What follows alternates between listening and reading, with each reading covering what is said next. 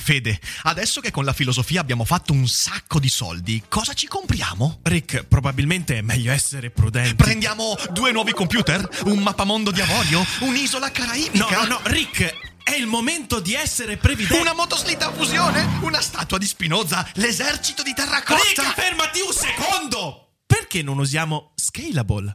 Scalable è l'app perfetta per chi vuol conoscere il mondo degli investimenti. Attenzione, investimenti pensati col cervello, non scelte di pancia. Scalable ti mette a disposizione gli strumenti essenziali per costruire una cultura del risparmio, ETF, piani di accumulo, accantonamenti a lungo termine per pensare oggi a quel che potrai fare domani. Scalable è un servizio sicuro e regolamentato con oltre 600.000 clienti e che ti aiuta a comprendere come funziona la finanza usando la testa. E sai qual è il bello? Con Scalable puoi iniziare a investire con solo un euro. Trovi tutti i dettagli in descrizione. Quindi, niente motoslitta a fusione? Tra qualche anno, Rick, quando Scalable ci avrà aiutato a far crescere i nostri risparmi.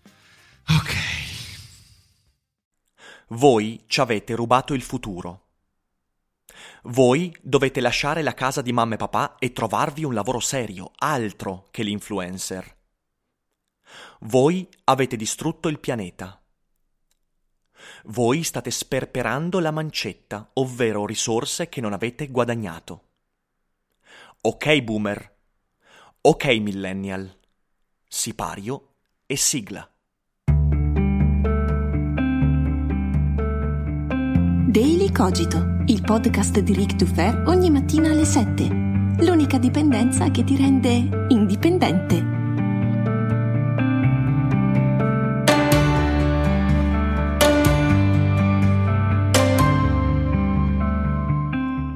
Ciao a tutti, buongiorno e bentornati per questa nuova settimana in compagnia del sottoscritto Rick Dufer qui su Daily Cogito. E come avrete intuito, stamattina parliamo di OK Boomer, questo meme di grande successo che sta imperversando nei social, sul web, nella politica e che sta invadendo tutti i nostri discorsi. Da un lato in modo interessante perché solleva questioni centrali che spesso vengono messe sotto il tappeto, dall'altra parte in modo molto pericoloso perché ci fa correre un rischio enorme, ovvero quello di chiuderci dentro delle echo chamber generazionali, invalicabili eppure immaginarie come lo sono tutte le echo chamber, al punto da impedirci di affrontare questi problemi importantissimi, sapendo anche adottare un minimo la prospettiva di chi sta dall'altra parte e che rischiamo di convincerci sia un avversario e non un possibile alleato. E io lo so che alla fine di questa puntata mi beccherò dell'ok boomer sotto nei commenti, centinaia di ok boomer, ma io non sono un boomer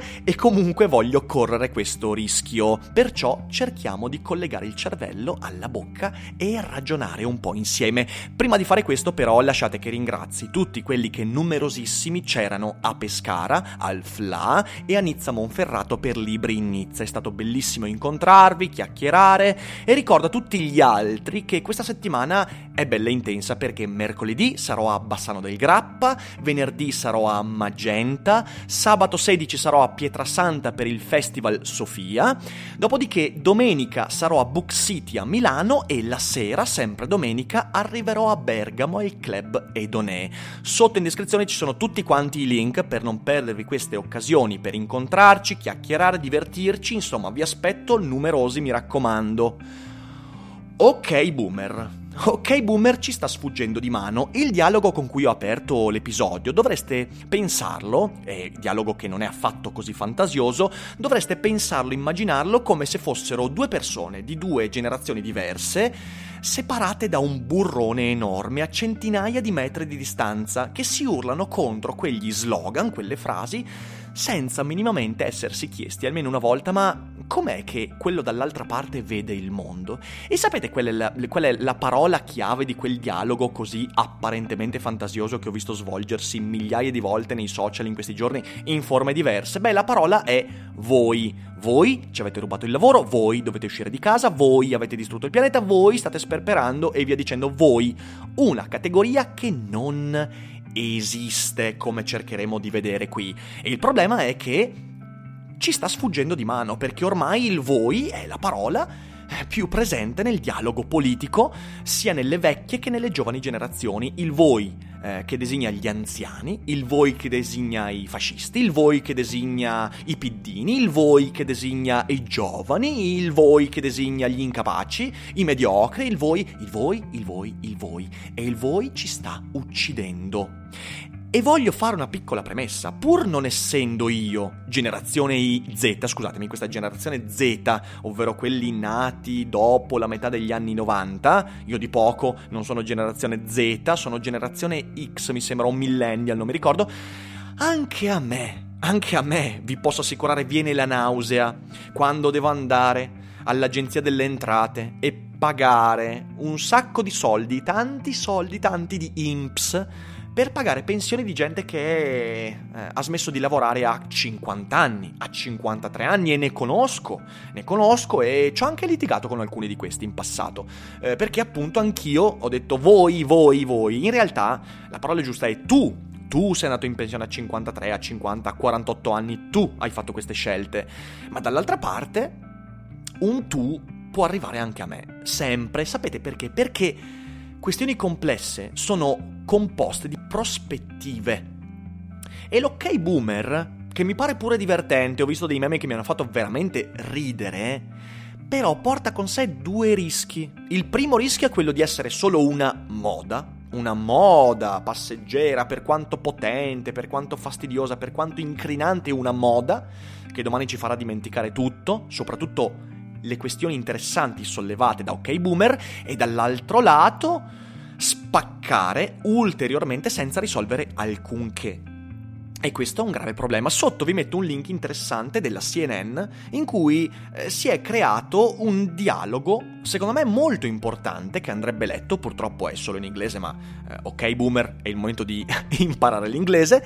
Eh, dicevo, un dialogo fra un boomer e un millennial, in cui si cerca di mettere insieme le prospettive diverse e mostrare, come giusto che sia, che queste due categorie non esistono, ma lo vogliamo imparare da Popper, un po' il discorso che la società, il voi, i boomer, gli anziani, gli youtuber, le categorie collettive di qualsiasi tipo sono delle invenzioni.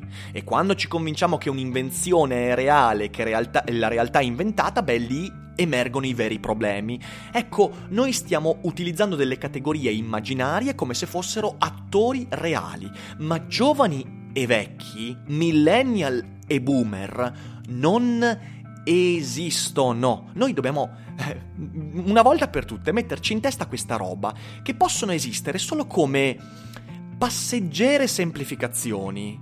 Ma quando noi usiamo queste categorie, e sto utilizzando di nuovo il noi, ed è sbagliato dire il noi, quando io utilizzo questa categoria, perché io non sono una categoria, io sono Riccardo del Ferro, sono questa cosa che sta parlando e che eh, ha dei problemi, non solo mentali ma anche economici, anche sociali, politici, problemi che tutti voi sentite, affrontate ogni giorno, quando io uso una categoria come i giovani, i vecchi, i boomer, i millennial, ma anche, mi verrebbe da dire addirittura i comunisti, i democristiani e via dicendo, per affrontare problemi reali, mi dimentico che i problemi reali si affrontano nella relazione fra me e te, nella comunicazione che ci coinvolge empaticamente e razionalmente nell'affrontare una certa questione.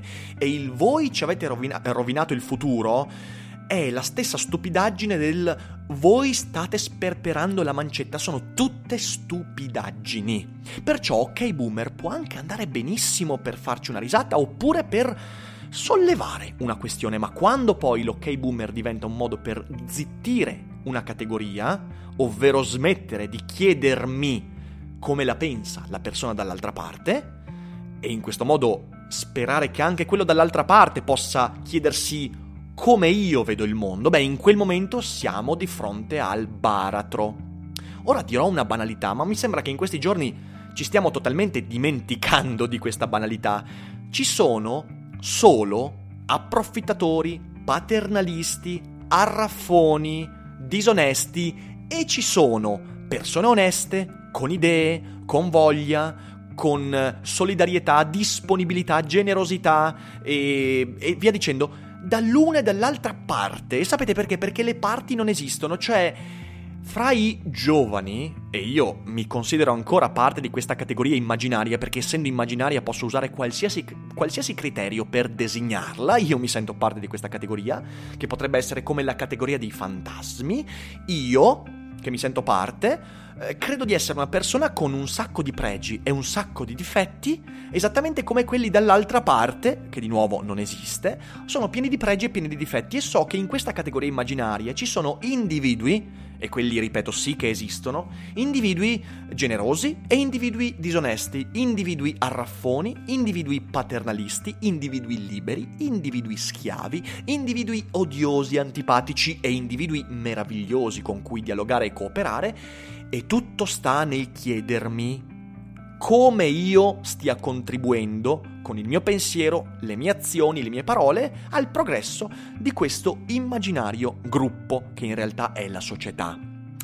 E il mio grande timore è che da questo voi, voi, voi, voi, boomer, millennial, generazione X, Z, Y, generazione persa, generazione zero, mamma mia, siamo pervasi di categorizzazioni in cui cerchiamo un'identità che ci manca ed è una roba veramente triste. Ho il timore che questo ok boomer non riesca a differenziarsi dall'ok bamboccioni di brunettiana memoria cioè quell'idea semplificatoria che ogni persona nata dopo gli anni 85-86, di cui io faccio parte, sia un bamboccione, che ha avuto la papà pronta, che in realtà non ci si rende conto che io ho affrontato dei problemi molto seri, eh, problemi diversi rispetto a quelli affrontati da Brunetta, da mio padre, da mio nonno, ma pur sempre problemi.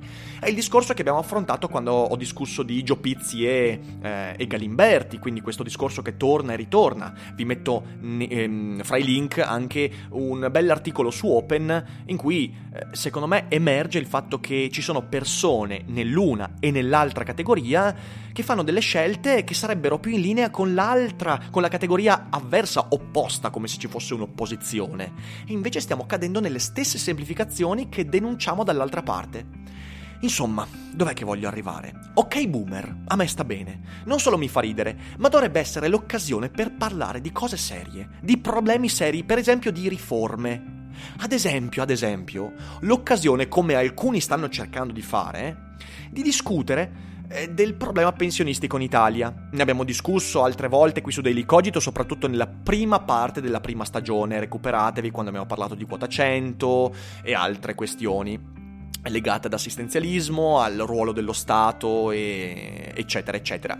Eh, per esempio, convertire l'INPS, che è un ente indebitato fino al collo, che fa acqua da t- tutte le parti, che non riesce a sostenere la spesa pensionistica, che deve continuamente fare nuovo debito per sostenere la spesa perché sono sempre meno i lavoratori e i produttori di reddito e sempre di più le persone che invece entrano in pensione e quindi eh, si crea un cumulo che in modo generazionale creerà inevitabilmente a un certo punto una bolla esplosiva. E per esempio la riforma che prima o poi dovremmo mettere mettere in atto, e speriamo di farlo prima che il punto di non ritorno sia passato, ehm, di trasformare il sistema pensionistico in un sistema ibrido, ovvero un sistema in cui la gran parte dei miei versamenti siano non solo per il mio trattamento previdenziale, ma che siano soprattutto in un ente privato in cui io decido i rischi da prendermi, quindi decido dove investire i miei soldi, eh, perché è un investimento a lungo termine eh, che potrebbe prendere, beh, per alcuni prenderà ah, molto più di anche 35-40 anni, ma potrebbe durare anche 50 anni, e che mi costruisca una rendita attraverso ciò che io verso, prendendomi un rischio, per esempio se voglio investire in un ambito più eh, finanziariamente rischioso, quindi investendo in azioni e cose del genere, per avere un reddito maggiore, oppure prendendomi questo rischio e vedere eroso il mio capitale, insomma tutte cose su cui è meglio non entrare nel tecnico adesso, eh, potete informarvi, ci sono tanti enti di previdenza complementare, così si chiama, informatevi, perché ci sono tante modalità di versamento. Ecco, io oggi voglio per esempio versare almeno la maggior parte mia, eh, de- del mio contributo previdenziale al mio futuro previdenziale e prendendomi i miei rischi e vedendo poi ritornare i miei soldi. Ovviamente questo non è possibile farlo subito, ma dobbiamo iniziare a costruire un sistema ibrido in cui, per esempio, per i prossimi 50 anni le persone che, uh, che versano contributi abbiano eh, in maniera congrua e proporzionale una percentuale di versamento che va ai pensionati di oggi e quindi all'INPS, alle casse previdenziali del passato, che sia sistema eh, contributivo o retributivo, insomma, questo sono altre discussioni, e che per esempio oggi io possa prendere un 20% del mio contributo previdenziale e versarlo in modo volontario e autonomo in una cassa e in un fondo di mia scelta e il restante 70-75% all'INPS. E fra 20 anni invece, essendo che una parte di quei pensionati comunque sarà passata miglior vita e quindi ci sarà un po' una, una classe eh, in numero minore di pensionati potrò passare per esempio a versare un 60% all'Inps e un 40% a me e poi fra 30 anni un 50-50 e via dicendo fino a un giorno a eh, privatizzare del tutto il sistema pensionistico perché quello che stiamo vedendo è che è un sistema pensionistico che mi dispiace ma non è uno, eh, de, uno dei compiti fondamentali dello Stato eh, dare la pensione alle persone. E eh, quindi potrebbe essere tranquillamente privatizzato. Noi stiamo vedendo che quando il sistema è completamente pubblico beh si creano dei problemi immensi legati al gap generazionale. Quindi per esempio OK Boomer può essere un'occasione per mettere in atto questo dibattito. Oppure un altro dibattito importantissimo una riforma radicale dei sindacati, in cui ci sia per esempio un obbligo per una quota di rappresentanza sindacale per eh, minori di 40 anni, perché c'è un conflitto di interessi devastante all'interno delle, delle sigle sindacali in cui eh, c'è la stessa rappresentanza per lavoratori e pensionati. E voi capite bene che queste sono due categorie che hanno interessi conflittuali, ma se tu hai il maggior numero di iscritti che sono pensionati e il minor numero di iscritti lavoratori attuali, il sindacato, ed è quello che sta succedendo, farà quasi sempre gli interessi dei pensionati perché il sindacato vive su quella quota, invece tu devi avere assolutamente una quota di rappresentanza minima con persone giovani che controbilancino questo conflitto di interessi. Oppure bisognerebbe scorporare, cosa secondo me ancora più interessante, i sindacati dei pensionati dai sindacati dei lavoratori, in modo da eliminare quel problema terrificante che è eh, questo, questa, questa, falsa rappresentanza, eh, rappresentanza, dei sindacati che da un lato ti dice sì sì lavoratore guarda che faccio i tuoi interessi, dall'altro invece sta facendo gli interessi di una classe di non lavoratori, ovvero i pensionati, che non sono da demonizzare ma ripeto hanno bisogno di un altro tipo di rappresentanza ed è inevitabile che sia così. Insomma, ci sono tante altre cose, ma quello a cui voglio arrivare e con cui vorrei concludere il ragionamento è che eh, bisogna ritornare a individuare nelle rispettive posizioni le prospettive comuni.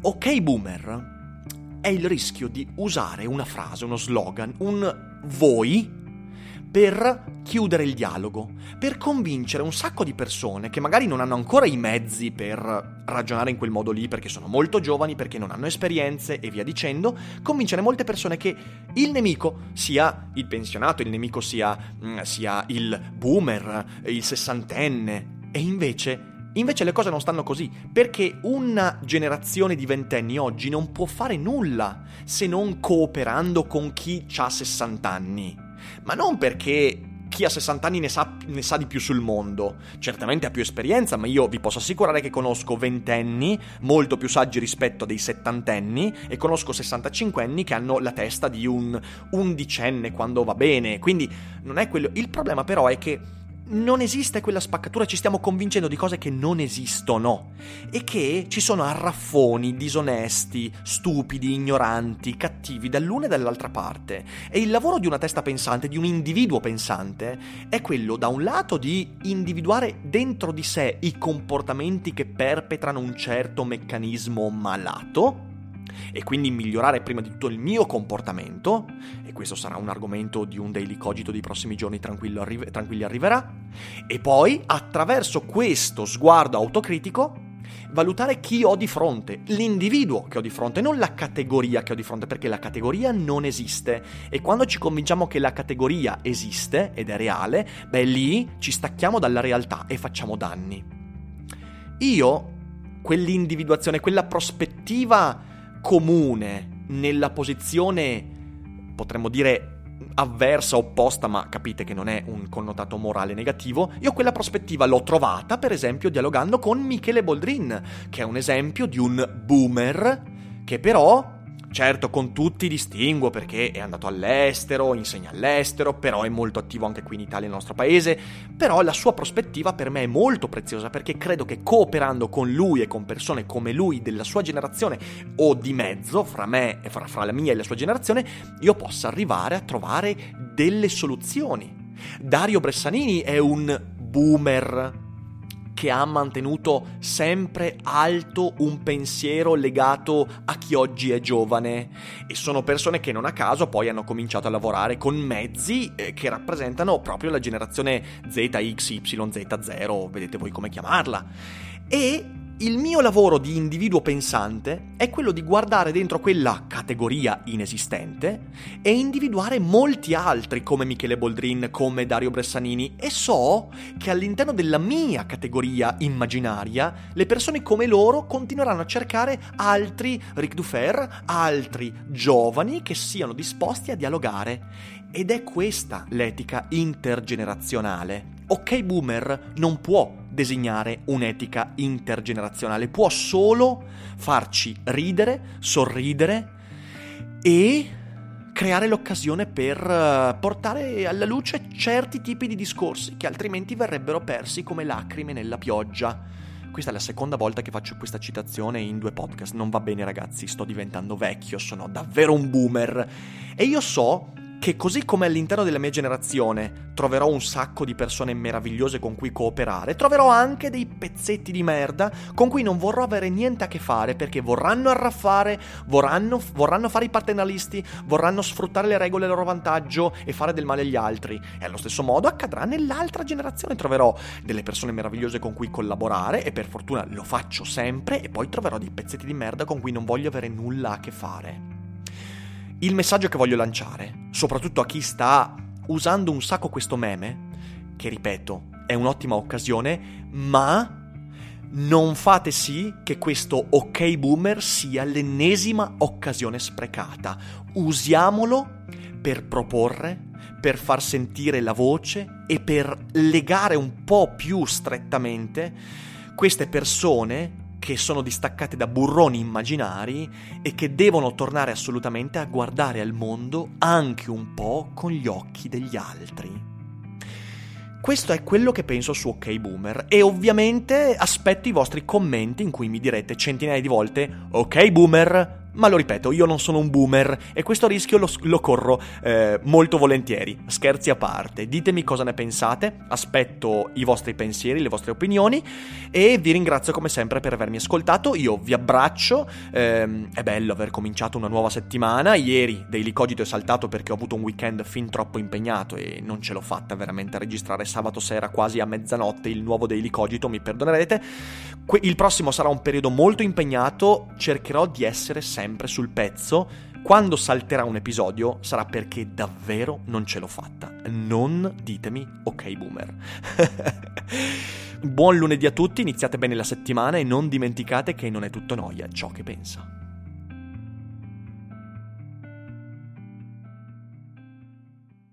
Vacanze in Sicilia o in Sardegna. Con i traghetti GNV viaggi in relax, porti tutto quello che vuoi e ottieni super vantaggi. Col nuovo programma Fedeltà MyGNV accumuli punti viaggiando, ricevi un cashback del 20% e tanti sconti a bordo. Non c'è modo più conveniente per andare in vacanza. Scopri i dettagli su gnv.it.